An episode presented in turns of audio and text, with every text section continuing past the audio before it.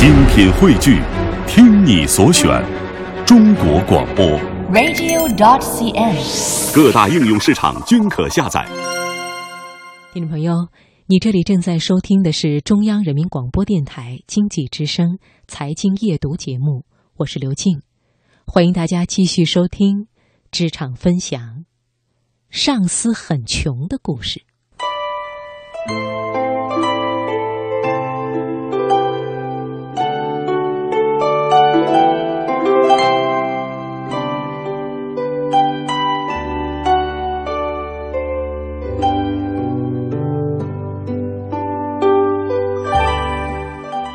婚假后第一天上班，八点零五分，杨果还没有从同事们的恭维里拔出来，就接到一个新任务，去拿下那个能喝好色的客户。杨果想起备孕计划里的禁酒条款，请求上司理解开恩。那个四十岁出头的女人笑眯眯地说：“这是你的工作，不想干可以交辞呈。”见杨果发愣，又补充了一句：“反正你也不缺这俩小钱儿。”杨果的婚宴是在小城唯一的五星级大酒店举行。那天，上司捧着红酒咕噜咕噜的灌，最终喝了个稀巴烂，还声势浩大的扬言，他将要在八星级大酒店举行结婚十五周年庆典。杨果只当上司是醉了。不成想，这嫉妒真的入了心，迷了眼。论穷富，上司的薪水是杨果的三倍，可是杨果老公的月薪是杨果的二十倍，而上司老公的薪资仅仅比上司多一点点。以往出去吃饭，杨果总是抢着付账，一则是讨好，二则是体恤上司上有老下有小，生活不易。全当接济了。逛街时，上司刷信用卡，杨果刷购物卡；单位出去旅游，自费的景点上司从来不进，杨果则觉得来都来了，自费就自费吧，让上司在门外等着。衣衫、裙子、化妆品、鞋子、裤子、帽子，杨果喜欢就拿下，上司。则或抄下货号网上购，或拍了照片找裁缝做。人傻钱多的名声就这么传出去了。杨果通常是哭笑不理，这次不同了。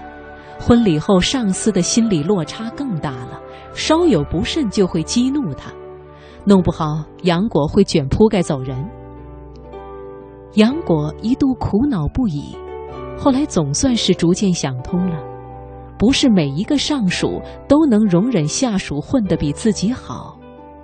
杨果是女人，尤其明白女上司心里的各种微妙。杨果没交辞呈，乖乖地接下了那个难啃的骨头。这个单是老公带秘书出马，总算结局完好。老公想给杨果买辆车代步。杨果对着上司的奥迪 A 四琢磨了许久，最终决定买 A 一。果然，第一天开到班上，上司隔着人群冲杨果递来赞许的目光。工作上待杨果也柔和了不少。工作之余，他们可聊的车经很多。他们很快就回到了杨果婚礼前的亲密默契，至少表面上是。杨果时不时的跑到上司那里请教些婚姻问题，当然都是无关痛痒的。上司却很受用，尤其是杨果有意无意地暗示自己的婚姻并不像表面看起来那么光鲜。上司脸色见好，就差手舞足蹈了。这么做也并非对杨果毫无益处，从上司那里，她学会了很多人生智慧。比如如何纠正婚姻里丈夫的懒惰，如何跟婆家相处，如何保持自我魅力。跟上司一起，杨果还学会了勤俭持家，单就这一点就让杨果的婆婆连声夸。此外，出去消费，杨果主动帮上司挡住一些大的开支。小钱上，比如请大伙儿吃冰激凌、糖炒栗子，杨果则带头起哄，让上司请客。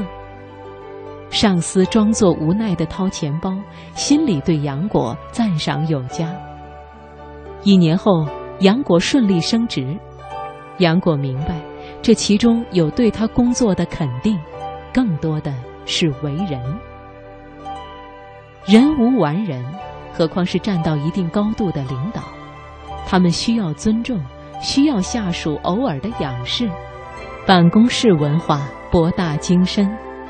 杨果面对上司，选择了低头、低调。